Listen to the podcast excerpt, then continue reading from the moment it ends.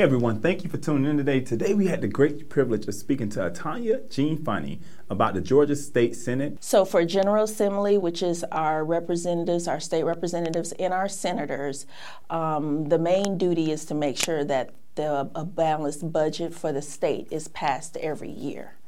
Um, but we also are um, so you pass laws and different bills that for the overall state of Georgia that it should benefit your constituents. Um, so these are things, and it could be anything from education because the the um, the budget, the Georgia budget, over fifty percent of the budget goes to education over 50%. So you want to make sure that um, the state offices are being taken care of and they have the correct funding that they need. So that's why the budget is so important. But um, outside of the budget and passing different bills and amendments that improves the quality of the residents in the state, um, but that's overall. So more specifically, we have districts and um, a district in Savannah may need different things than, say, one in metro Atlanta. So there are people that represent these different districts. So I believe that everyone in General Assembly should be an advocate for their particular district and the specific needs that their constituents need. And also, they need to be a conduit between our federal and our local officials. So I believe that all our elected officials should, should work together. So if there's federal funding that's coming down to the state level, they can be advocates to say, hey, our um, particular area needs this particular funding to come because because you're in the community because you're talking to your constituents. You know what's needed. You know what's wanted. Um, and and it, it's going to be different. So it's like my issue is that if you are an elected official for the area, but you haven't really gotten out in the community to talk to the local um, elected officials to find out on their level well, what is it that our constituents really need that maybe I can get some additional funding and bring it into the area. These are the types of things.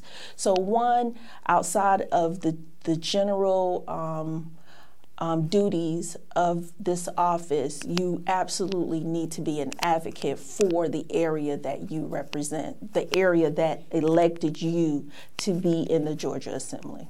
So, how does this position affect the voters and their families on their in their daily lives? Basically, on the state level, the funding that comes in allows the local level to be able to do more. So if so if there's a federal program that is dealing with after school care or one of our issues now, even in, in my county, is um, um, pre-K, right? Funding for pre-K. So like right now, funding for pre-K is a lottery system. And you want to make sure, and we all know how important pre K learning is, you know, to getting kids ready for for kindergarten garden so if there's um, if we need additional funding which we do for pre-k because we don't have universal pre-k here um, being able to advocate for your community say hey we need universal pre-K. And so that's one of the things that I think the whole state of Georgia will benefit from. So we need to come together with that. But if we can't get it right now, then at least we have our representatives to say, hey, can you allocate more money for our area because um, of our school system using the pre K funding would really help us right now. So those are the types of specific things that helps the quality of living in, in a particular area because we all know that our school system really drives the um, economic engine of a community because the companies will come into the area where they know their employees will be able to send their kids to good schools. I mean, I'm a big um, um, fan of HGTV, right? I watch a lot of it. And um, when I do watch TV, and every single time you see someone looking for a house, the one thing that this seller will say, the real estate agent would say is, Oh, and we have a great school system. So we all know that, right? So focusing on making sure we have the funding and the tr- proper programs in our school system will drive the economic engine. So in our community, um, one of the things that I hear quite frequent, frequently is um, our retail. You know, we want we want more retail. We want um, nicer restaurants. We want things like that. So you, um, for retail, the companies look at the um, the income of the rooftops and that's how they determine, that's how Publix determines, though we're going to put a Publix over here.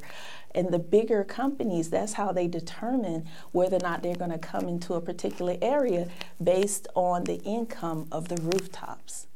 So all of those things drives it. The quality of the school system drives it. And those are the things that we need to go to our legislators be like, come on, I need you to advocate for us.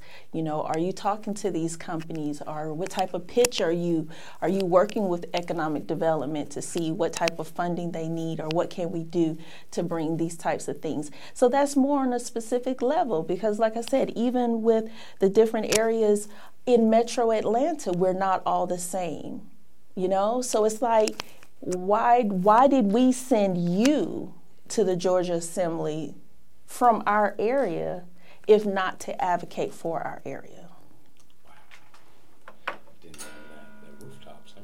yeah wow yep okay even Starbucks so how does that okay um, so d- like during the recession mm-hmm. a lot of stores left our area because we had a, a very high population of people losing their homes. Um, so yeah, they left because they the economic base that they need to um, thrive in that area wasn't there.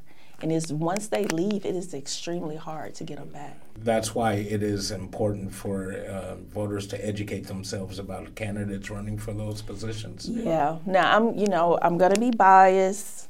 This is personal for me because a lot of things that happen, um, we we go to the polls and they may not have ever seen or heard from the person in office. And you know they may not know the person specifically that's running against them. And they just go in and they say oh i'm just going to vote i you know aye for incumbent. Oh that person's in the office. And so my goal in life would be to have all of our what, what i'm striving to do with um, my platform is this to educate our community and say you know, well, what exactly has the person in office produced, done? You know, where have you seen them? Um, are they accessible? Why would you reelect them? And that, that could be for any position. And it, this, this goes beyond party lines. You know, are they effective? You know, we just, to me, we just don't need to just have people in office just for the sake of, oh, I've been here, you know, 10 years, I've been here 20 years, you know.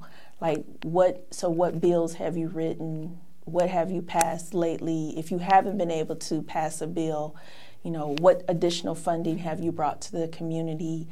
Um, what partnerships have you brought to our area? You know, just things like that. So when they go to the polls, they can say, well, oh, yeah, this incumbent has really been working and doing what we need them to do in the General Assembly. Or, you know, they haven't. Well, maybe we should give someone else a chance.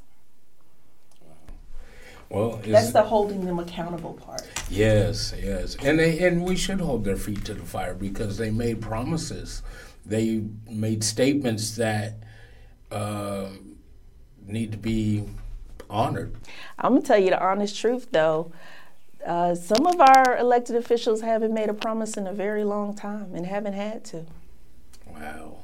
Haven't even had to state what their platform was. Haven't had to, you know. I mean, we're just we're just in a in a in a time frame right now that people are so busy with life. Mm-hmm. You know, so it's like, you know, I got to go to work, I got to take care of my kids, I have to do this, that they haven't even carved out time to say, okay, I'm going to make this huge decision for my community.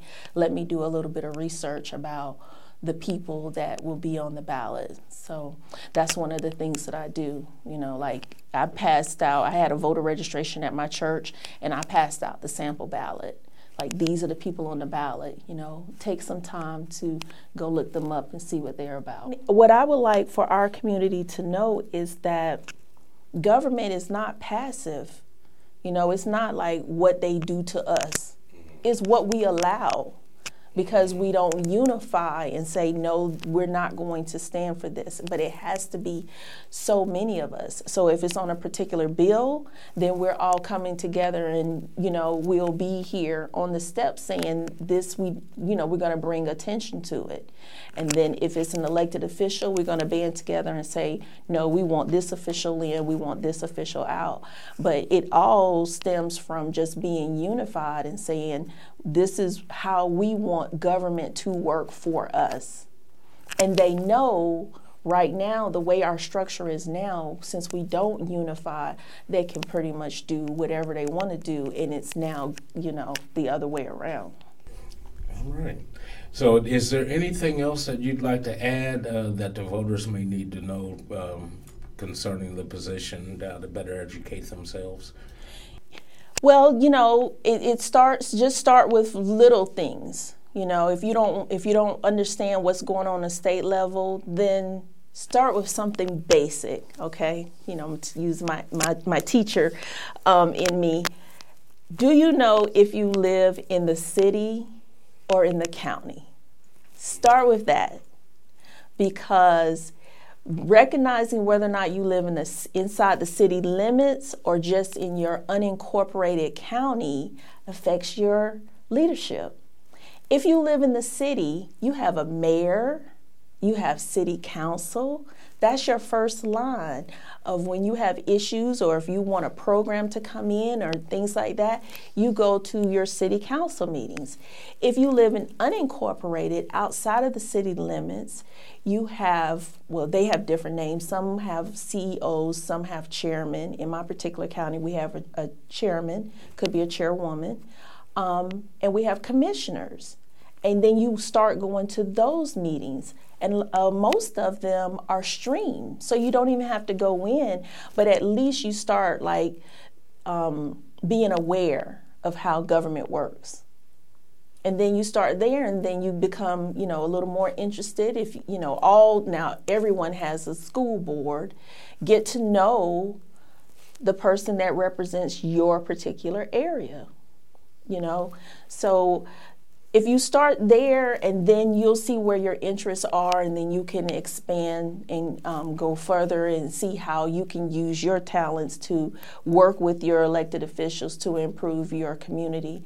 And then if they ignore you and don't return your calls your emails things like that then you consider running for office. Um, if you feel that you can do it better so today we had a wonderful conversation, and I hope that you learned more about the state position in which we talked about today. Don't forget that early voting is started. We need your vote, and you have until November 8th. Please stay tuned. Please make sure you share these videos with somebody else, and don't forget to get out and voice your opinion by voting.